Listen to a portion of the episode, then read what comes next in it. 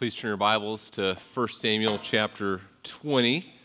As you turn there, again, uh, happy Mother's Day to all the women in our church, and uh, so grateful to God for each of the, the women and the, the different ways in which God has gifted you, and you are using those gifts in the lives of others. We know this could be a, a hard day for many because of the various circumstances that many of the women in our church face, and I just want to, to know, praying for you this morning. It's a hard, uh, many hard ministries are represented in this room, a lot of sleepless nights and early mornings and, and just difficult, difficult situations. But, uh, you know, today is the day where all of it is made worthwhile as you get a bar of chocolate. That's, uh, no, it's, but it is a thank you. It is a thank you and, and just very grateful for, for what God is doing in each of your lives. And, we're, uh, as you know, just kind of a little bit of an update. We're continuing the exciting work of replanting the church in uh, Rome, Chillicothe, and we've approved a budget. We've installed Jordan Embry last week as a pastor elder here at Bethany Community Church, and he's going to be helping lead that work and oversee it. He's assembled a kind of a core. Right now, he's assembled a, a subset of our of our elders, and he and Wayne Lehman and, and, Ben Davidson and Neil Gerber are kind of working together to kind of be a kind of a first team as he establishes a core team of those who are going to be going and, and being a part of that work. Uh, he, showed me a list of people that he's talking to right now. There are about 15 to 20 families who have expressed interest in being a part of that, plus the, the families who are already over there. So that's a great uh, core team, and I think that's going to be a, a fantastic core group. I looked at those names and, boy, that's can I go too? I mean, what's the, it's going to be a really sweet fellowship there. And, you know, those, uh, some of those that are part of that group that he's talking to may ultimately decide not to go. Many of them will decide to go. There may be some people who haven't talked to Jordan yet that are planning on going and just haven't let him know that yet. If, if that's you and you haven't talked to, to Jordan yet and, and you want to be a part of that group, uh, this would be a good time to do that. You can talk to him or any of the other men, Wayne, Ben, or Neil. You can email Jordan at jordan at bethanycommunitychurch.org or just talk to any of those guys on, on a Sunday morning or anytime you, you see them.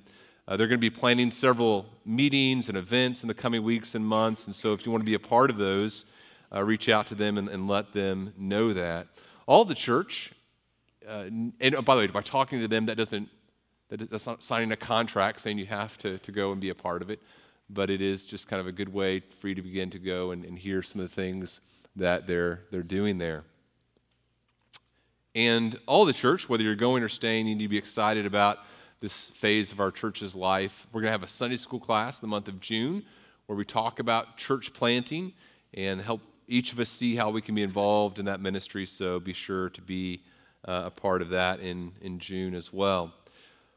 We're in 1 Samuel, and for those of you who are new to our church or visiting this morning, what we're doing during this year is going through 1st and 2nd Samuel, and so we're having to kind of sometimes go rather quickly. We're trying to do an overview of, of these books, and we're in kind of 1 Samuel 18, 19, and 20 this morning. We're going to read a little bit from chapter 20. At the end of our time last week, uh, David had just defeated the giant Goliath.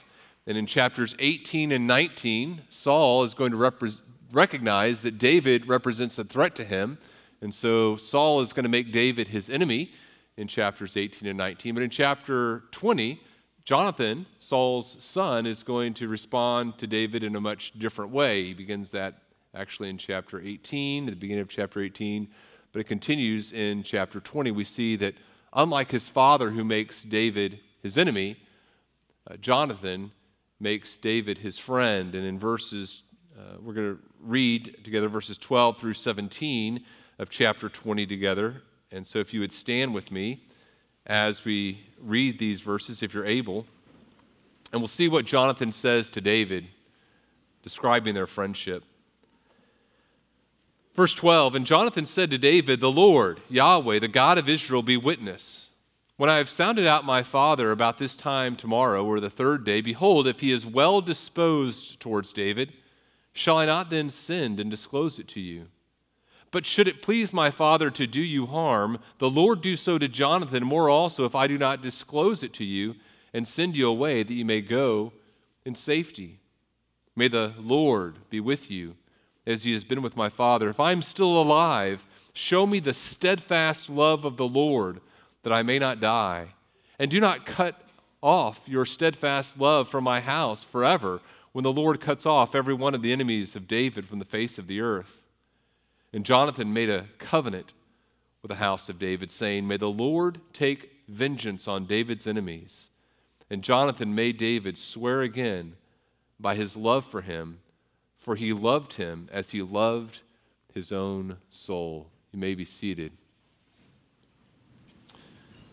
Father, please encourage us and strengthen us according to your word this morning. We come to your word recognizing that it is here that we find the, the words of life. Where else could we turn but your word this morning to know your will and your purpose for us?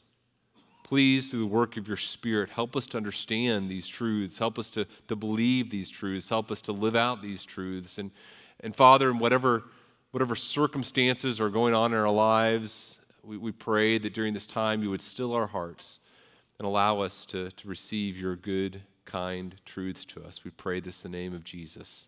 Amen. Hopefully, I, am not offensively overgeneralizing here, uh, but in my anecdotal experience, it seems that uh, women more often than men understand what, what true friendship should look like. In other words, usually or, often, I, find that women have a, good sense of, what a, true biblical friendship should look like in terms of the, time commitment that's required for a biblical friendship, in terms of the sacrifice, uh, in terms of the, communication that needs to take place to have a healthy friendship.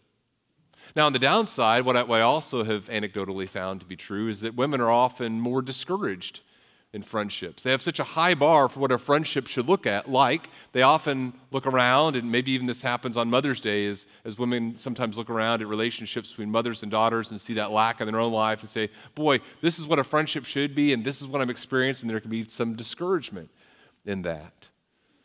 Now, on, on the other side of the coin, uh, oftentimes I find that men have a very, uh, they're, very content with their lack of friends or lack of biblical friendships. And you ask a, a man sometimes, hey, do you have any friends? Yes, I do. And maybe you ask me, hey, Daniel, are you friends with so and so? And I say, yes, I am. When's the last time you guys talked? I don't know, 10, 15 years ago. Uh, it's been a while, but love that guy. Uh, we have a very low bar in terms of what biblical friendships look like and require? But the reality is, God has designed us for friendships both with Him and with one another. Deep, real friendships. When Christ came, when Jesus Christ came, part of His mission was to reconcile us with God, and not, not by standing aloof from us, but by becoming our friends, by being drawn to us in friendship, even as we were sinners. What does Matthew say? Matthew says in 11 19 that he's called a friend, a friend of tax collectors and sinners. We have a hard time understanding what friendship with Christ looks like, and we therefore also have a hard time understanding what our friendships should look like with other believers. And so, what I want to do this morning is look at this kind of central idea. Christian friendship flows from our relationship with the Lord Jesus Christ and is built upon a shared commitment to his lordship. A Christian friendship is going to flow from our relationship with the Lord Jesus Christ. In other words, we're going to be, be friends with, with the Lord Himself. And then, as we understand that relationship, from that relationship with God flows our, our love for others. And our friendships with others are going to be built upon a, a shared commitment to the Lordship of Jesus Christ. As we look at that, we're going to see Jonathan and David, as we look at their relationship, their friendship, contrasted with Saul making David, the anointed one, his enemy, we're going to, to talk about some theological foundations of our friendships with Christ and others. And I think we have these chapters 18 through 20 in 1 Samuel because they're, that are designed to, to contrast these two responses to the Lord's anointed. Saul recognizes that David is a, a, threat to his dynasty, and so he makes David his enemy. Saul, same, sorry, Jonathan doesn't care Uh, ultimately, his desire is for God to be exalted, and so he makes the anointed one, David, his friend. He embraces him, even though it means the loss of his own kingdom. Christian friendship flows from our relationship with the Lord Jesus Christ, is built upon a shared commitment to his lordship. And we're going to, first of all, then talk about how Saul becomes David's enemy. Let's look at this. We're going to look at verses 18 and 19. We're going to touch on some things here. We're not going to spend as much time in these chapters. Uh, we're going to come back to some of these themes in a few weeks as we look at Saul pursuing David. But turn to chapter 18 if you're not already there, and let's kind of walk through what happens here in these chapters. Uh, Samuel, in 1 Samuel, we, we read in 17 that David has defeated the giant Goliath. He's talked to Saul, and then it tells us that in verses 1 through 5 that David and Jonathan become instant friends. But that's not true of Saul. You come into chapter 18, verses 6 through 16, and you, recognize, uh, you see that it doesn't take Saul very long to recognize that David represents a threat to him. They come back from this campaign against the Philistines and they arrive at home, and the women of Israel are, are singing these songs. And, and, and Saul is walking with, with, uh, with, with, David, he's, he's with that group, and he hears the, the song being sung. Now, Saul, what he had thought originally is that this guy, David, is going to be a use to him.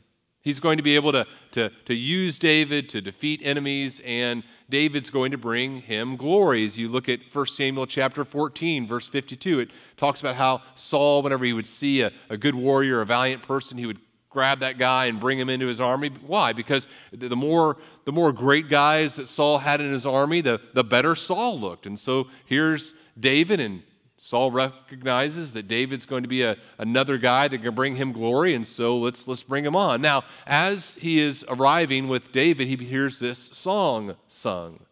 And at first, maybe he doesn't hear all the lyrics that they're, they're saying. Uh, the first line sounds pretty good when he understands what they're singing. It says, Saul has slain his thousands. Saul is a great conqueror. And Saul hears that song being sung. He thought, well, this is a top 10 hit. I love this song, right? And, and then he hears the next line. And David, his ten thousands. And Saul recognizes that there is a problem. His world comes crashing down very quickly. He recognizes that he and David cannot coexist with one another. They cannot both receive glory. One is going to be glorified, and the other is going to be glorified more. Saul recognizes that David is not going to be someone that brings him glory, but detracts from his glory. And Saul views David with suspicion, the text tells us. And ultimately, Saul decides he must be eliminated. You look at verses 10 and, and following, it talks about how the, the next day there's this harmful spirit. We saw this when we were looking at, at David earlier, whenever David was brought to help calm Saul down as he would play the lyre for him. And uh, the, the harmful spirit comes, and, and, and twice it tells us that Saul tries to, to throw his spear at David and, and pin him against the wall. And you think to yourself, okay, once that happened, why does David stick around? Right? I mean, imagine this happened in your workplace. Uh, your employer tries to kill you, and at, at the least, you'd set up a, a, meeting with HR or something, right? And say, hey, you know, uh, I've got this problem. What's your problem? Well, my direct supervisor keeps trying to uh, impale me with a spear. Okay, thanks for letting me know. We'll, we'll research this. There'd be something that you would do, right? Now, now perhaps, first of all, you're dealing with a king here, so it's a little bit differently, but, all, but also, this is perhaps, David thinks, well, this is the harmful spirit. This is just the harmful spirit acting out, and so maybe he gives Saul less culpability here. But it's not just the evil spirit, is it? It says, verse 12, Saul was afraid of David because the Lord was with him, but had departed from Saul. And so, what Saul does in chapters 18 and 19 is he tries to find other ways to get rid of David. He makes him a commander and sends him out to fight the Philistines, hoping that the Philistines will kill him. He sends him uh, this message through intermediaries that, hey, the, the king wants to be your father in law. All you need to do is, is kill 100 Phil- Philistines and uh, bring us proof. And David kills 200 Philistines with his men and brings Saul proof and becomes his son in law. And Saul's plan is not working. Uh, Saul lets his son Jonathan know how he feels about David in chapter 19, verse 1. And Jonathan tries to talk reason to his father. And at first, his father says, Okay, I, I guess you're right. God has used him to bring a deliverance of his people. And, and, and yet, we see that doesn't last very long. Again, in chapter 19, verses 8 and following, we see once again Saul try to impale David with his spear, and David flees and he, he goes to stay with Samuel. And uh, after and Saul goes and sends messengers to David's house to watch him, and, and they, they uh, try, try to seek him there. They, they try to seek him with uh, Samuel there, the last part of chapter 19, and uh, it's an utter failure. Saul's daughter protects David as Saul sends these messengers to get David at the end of chapter 19. Each time he sends the messengers, the, they begin to, to prophesy. Saul recognizes that this isn't going the way that he wants it to, and so he goes and even he begins to prophesy. In other words, as you come to the end of chapter 19, what's happened? Saul has made it extremely clear he is not going to recognize David. And he's going to resist David, even though it is crystal clear that the Lord is with him. Saul doesn't want to be friends with David because he recognizes that David's dynasty represents the end of his dynasty. He doesn't care what God wants, he doesn't care uh, about what, what God is, is bringing about. He doesn't want friendship with God or David. David is his enemy. Saul makes that, that conscious decision. Beloved, here's an amazing truth God desires to be friends with you. And God the Son came to you while you were his enemy, died for you, and desires to be not only your Lord, but also your friend to be in relationship with you. In John chapter 15, this is what, listen to what Jesus says. He says, This is my commandment that you love one another as I have loved you. Greater love has no one than this that someone lay down his life for his friends. You are my friends if you do what I command you. No longer do I call you servants, for the servant does not know what his master is doing, but I have called you friends. For all that I've heard from my Father, I have made known to you. He says, I, am your friend. I, I love you. And I'm going to demonstrate my love for you in laying down my life for you. Jesus, as he prays in John chapter 17, says, I do not ask for these only, that is, the disciples that are right there, but he says, but also for those who believe in me through their word, that they may all be one, just as you, Father, are in me, and I in you, that they also may be in us so that the world may believe that you have sent me. Father, I desire that they also, whom you have given me, may be with me where I am to see my glory that you have given me because you loved me before the foundation of the world. Verse 26 I have made known to them your name, and I will continue to make it known that the love with which you have loved me may be in them and I in them. Does that overwhelm you this morning, that reality? God desires an intimate friendship with you, a, a closeness. But notice there's a condition. In John chapter 15, he says, If you do what I command. In other words, he's not just a, a friend that you negotiate with say, you know, I want this and you want this, and let's kind of, he said, no, I'm also your king engaging in relationship with me for, your, for what is best for you is to, to make me your king and to make me your Lord. And to listen to me. In John chapter 17, he says, I, am praying, and this is interesting, right? He, you know that God is, the God the Son prayed for you specifically? He says, not only those who are here, but those who, what? Will believe in me through their word. There's a recognition that our kingdom comes to an end. Jesus doesn't invite us into friendship as equals. We recognize his kingdom is better, that he is Lord. So, what kind of friendship do we have with Jesus? It, it's, a, it's a covenant friendship. And how does that friendship uh, affect our friendships with others? Let's, let's turn our attention then now to the second point. Jonathan becomes David's friend. Jonathan becomes David's friend. While Saul becomes David's enemy, Jonathan becomes David's friend. And, and what I hope we do in this section is to, to draw us deeper into friendship with Christ and then have that, that deeper friendship with Christ flow into our relationships with others. To be so secure in our relationship with Christ, we ultimately need no other friends in terms of our ultimate satisfaction but Christ alone. Now, here's, here's three things as we turn to chapter 20 here are three things we see about a covenant friendship, and this is the type of friendship we have with God. Three characteristics of a covenant friendship. Number one, there's a shared longing. And what I want to do is, I want to, in each of these three characteristics we see of a covenant friendship, I want us to, to look at that characteristic, that foundational aspect of a covenant friendship, and see it in David and Jonathan, and then talk about it in our relationship with Christ and us, and then see how that flows into our friendships with others Perhaps you would say this morning you, you don't have the friendships that you would desire. Or perhaps you don't desire the friendships you should desire if you're like some of us. But as we go through this, you'd say, okay, this is what a relationship with, with Christ looks like. And now this is how this relationship flows in my relationship with other believers. So, a, shared longing. Uh, here in chapter 20, as it begins, uh, David's been with Samuel. He flees from Samuel and he, he comes to Jonathan in verse 1. He says, Look, Jonathan, I need you to tell me, what have I done?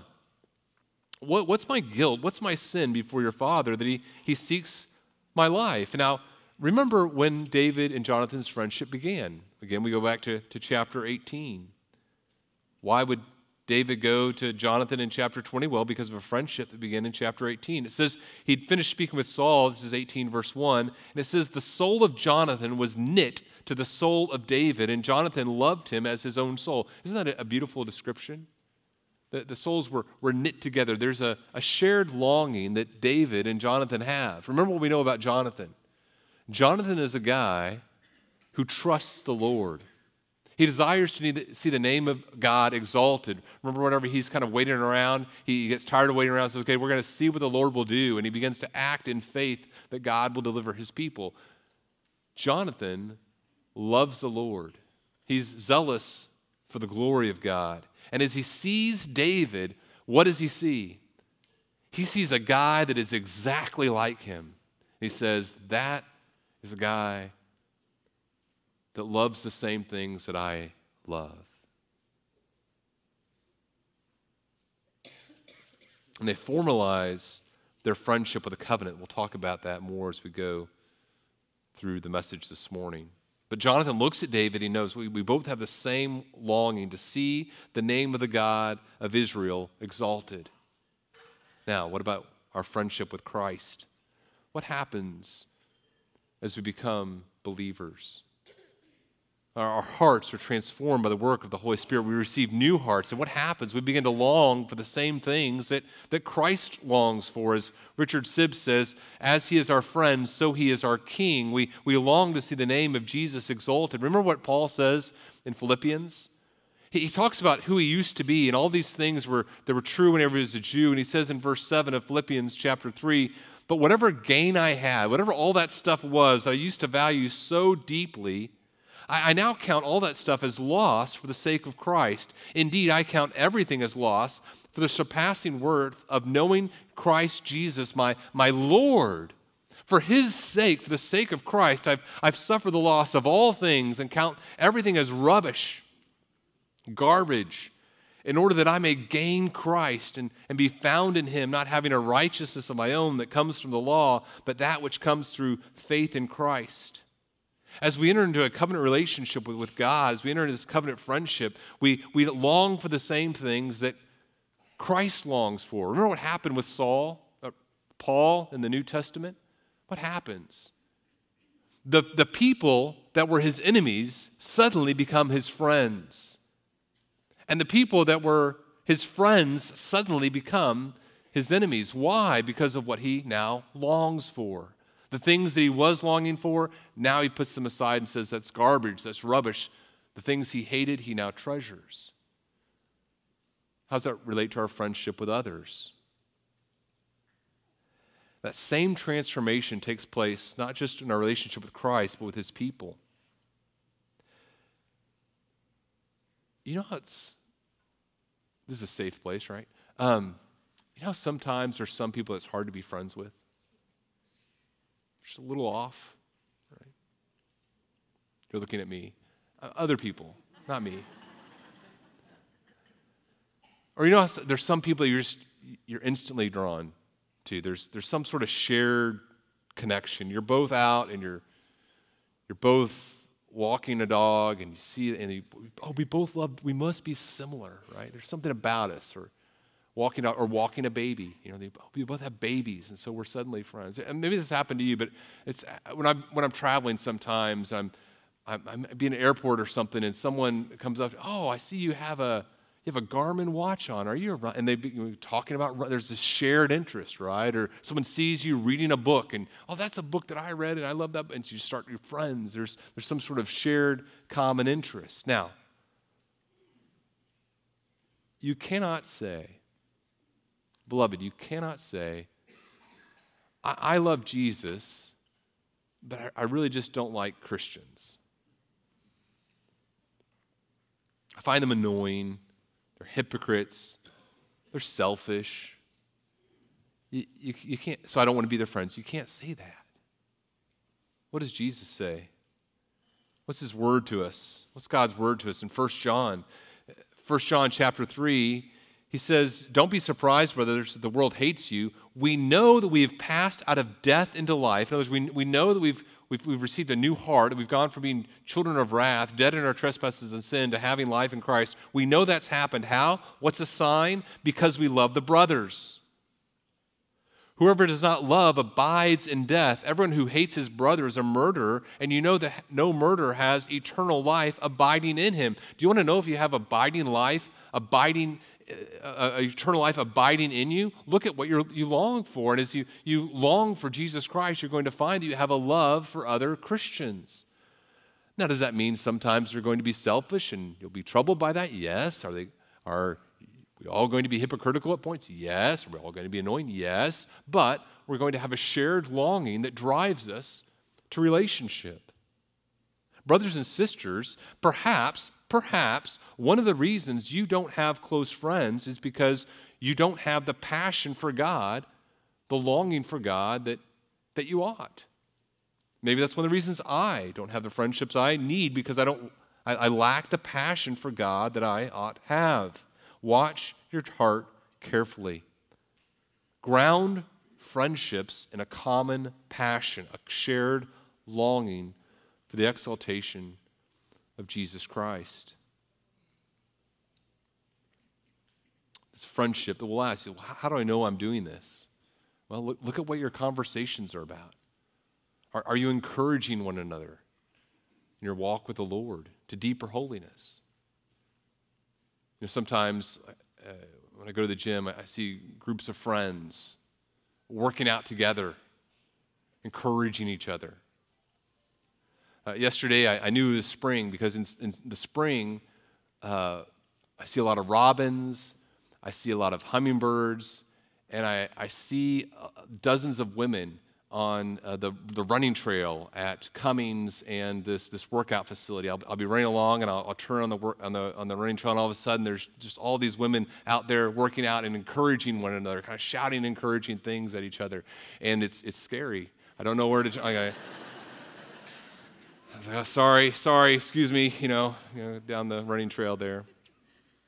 But, the, but, the, but there's this shared enthusiasm, right? Let's, let's persevere. Let's do this thing. It's exciting, right?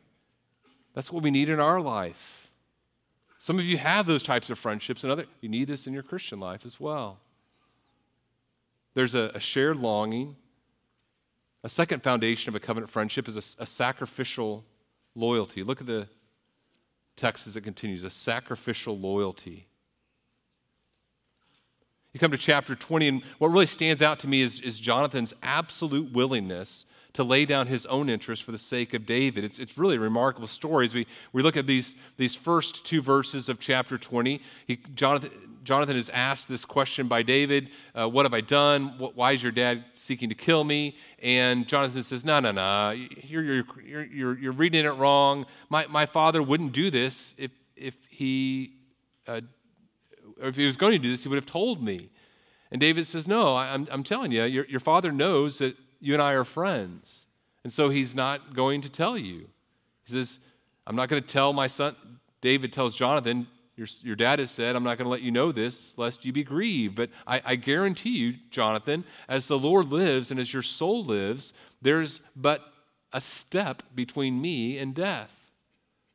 And Jonathan says, Okay, let's, what, what do you want me to do? It's this beautiful interaction between friends, right? They, they disagree about the circumstances, but Jonathan is telling them, I'll do what you want me to do within reason, and, and, and I, I want to I wanna care for you. And David says, Look, here's, here's the plan. They come up with this plan. I'm not going to go to the religious festival celebrations I would have been expected to attend as one of the commanders. I'm not going to attend those. And if your dad asks why I'm not there, eventually he'll ask and, and tell him that you let me go to Bethlehem. And we'll see how he responds. How he reacts lets us know if he intends me harm or not. And then we come to verses 12 through 17 that we read earlier, and this is the, the foundation of their commitment. Jonathan is saying this I swear I will let you know what is up. I will value, if my father does intend evil against you, I will value you more than my own family's sinful actions. In fact, I'm going to protect you more than I'm going to protect the advancement of my own kingdom. It's a remarkable statement.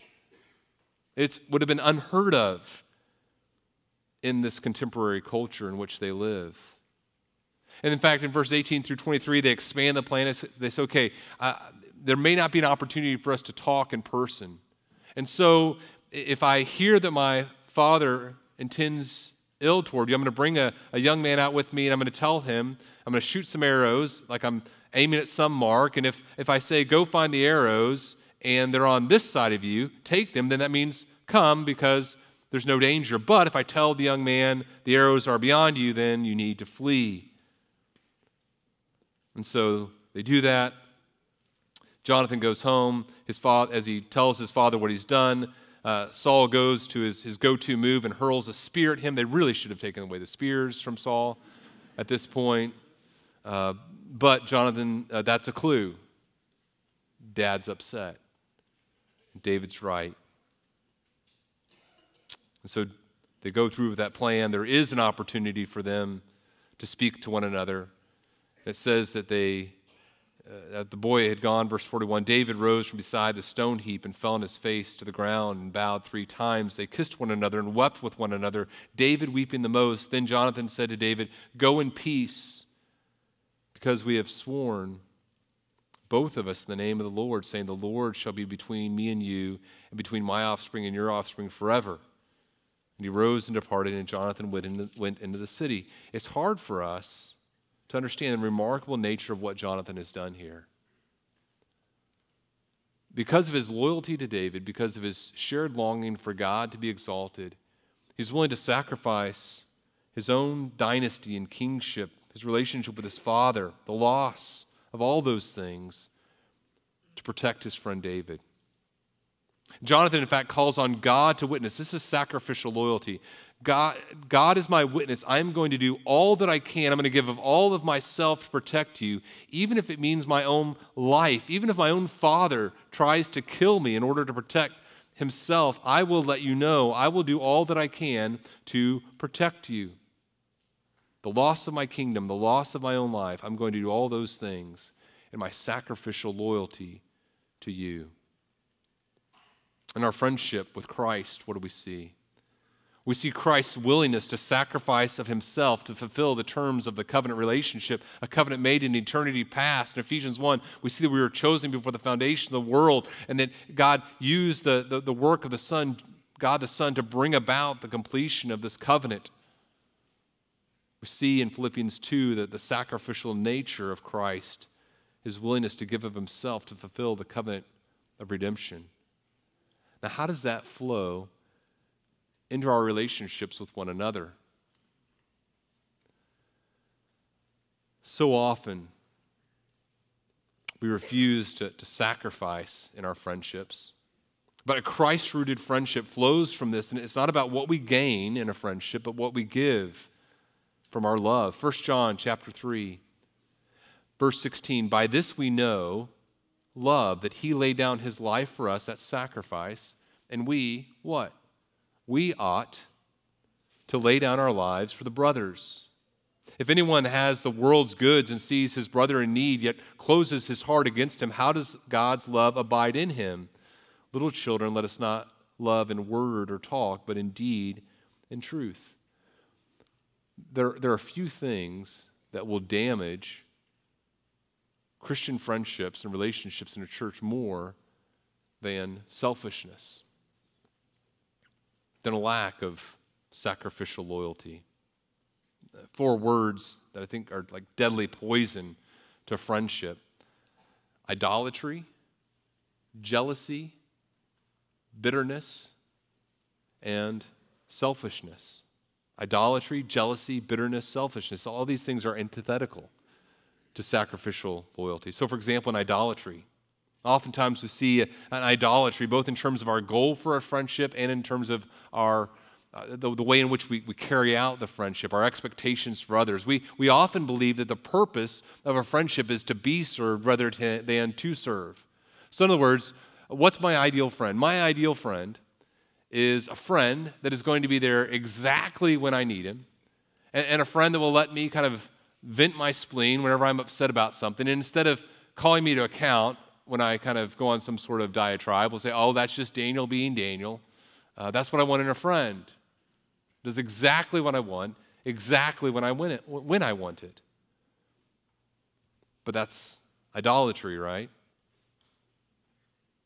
Now, it's not wrong to want a friend who's there for you, but, but is it possible that God has given you friendships not for the purpose of exalting you, but for the purpose of exalting Him? James chapter 4, why do you have quarrels and fights among you? It's because your passions are at war within you. You desire and do not have. So you murder. There's this idolatrous expectation we have for friendships.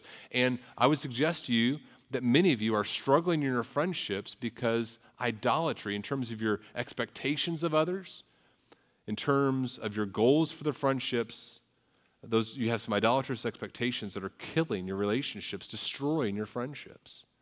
Another word here is, is the word jealousy. Why didn't God choose Jonathan? What had Jonathan done wrong? Man, if, if you're Jonathan, what are you going to be thinking as you, as you look at this guy, David?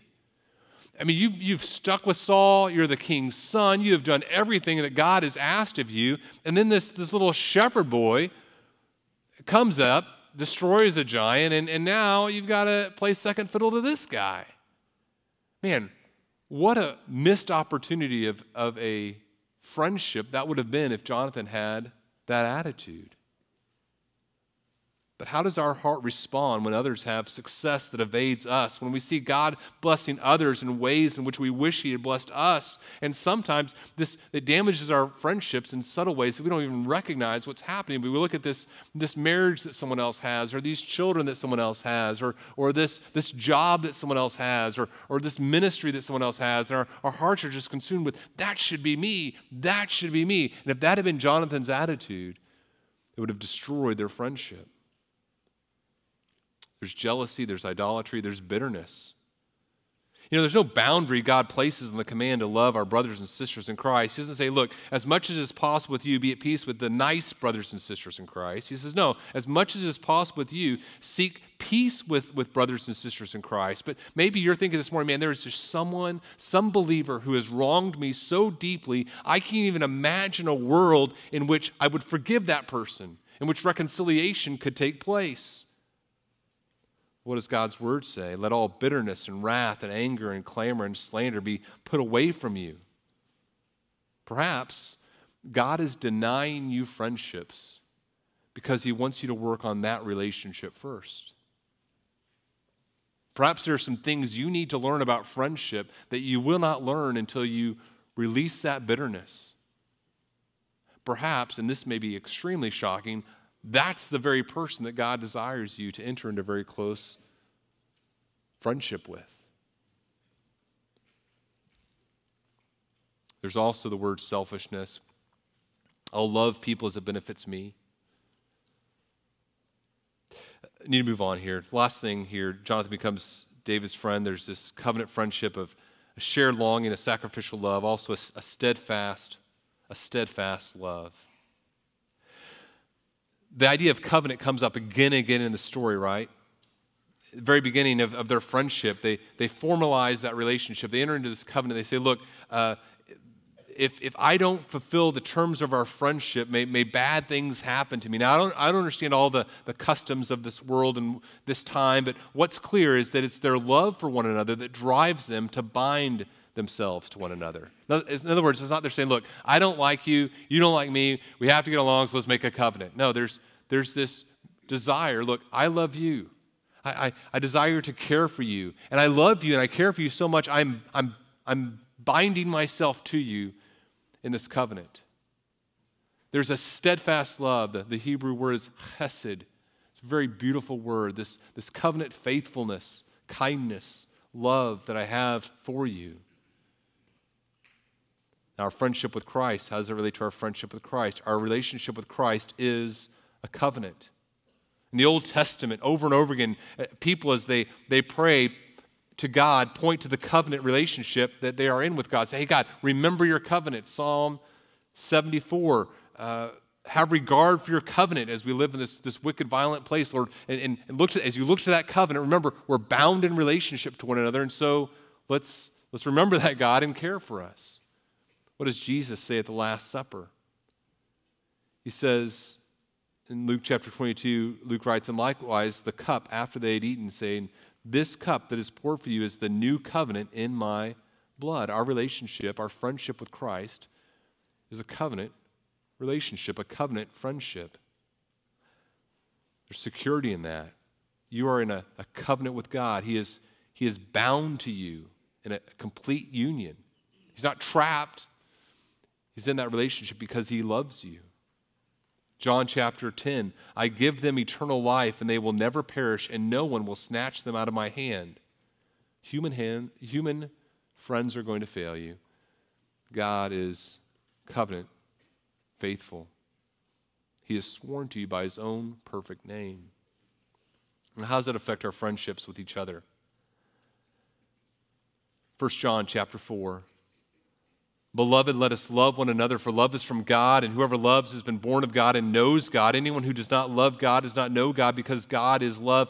In this, the love of God was made manifest among us, that God sent his only Son into the world so that we might live through him. In this is love, not that we loved God, but that he loved us and sent his Son to be the, the propitiation, the complete satisfaction for our sins. Beloved, if God so loved us, we also ought to love one another. There's a covenant love that we receive from God in which our sins are completely dealt with. And so, what does that mean? That means that same love affects our relationships with one another. I would argue that one of the biggest problems that we might have in our friendships is a, a lack of recognition of our necessity to be committed to one another in a relationship. We want to know this. If we're going to go deep with someone, we want to know is this person going to continue to love me when they start finding out the bad things about me? We were babysitting uh, a, five year old and a three year old over the weekend, and it was, it was fun to have a five and a three year old in the, in the house again. And at one point of the weekend, the, the, the five year old looked at me and goes, I can whistle. I was like, Can you really? I can whistle. And then he got a little sheepish. He said, But I can't cartwheel. but, but I can whistle. I don't know what made him think of cartwheeling, but it's obviously troubling him that he can't cartwheel. What's, what's Daniel going to do when he knows I can't cartwheel? Oh, that's okay, buddy. Let's hear the whistle. You and I want friends in our life who can say, hey, I can whistle, I can't cartwheel. I'm not where I need to be. That's okay. I can cartwheel but not whistle. I can't do both eh, either, right?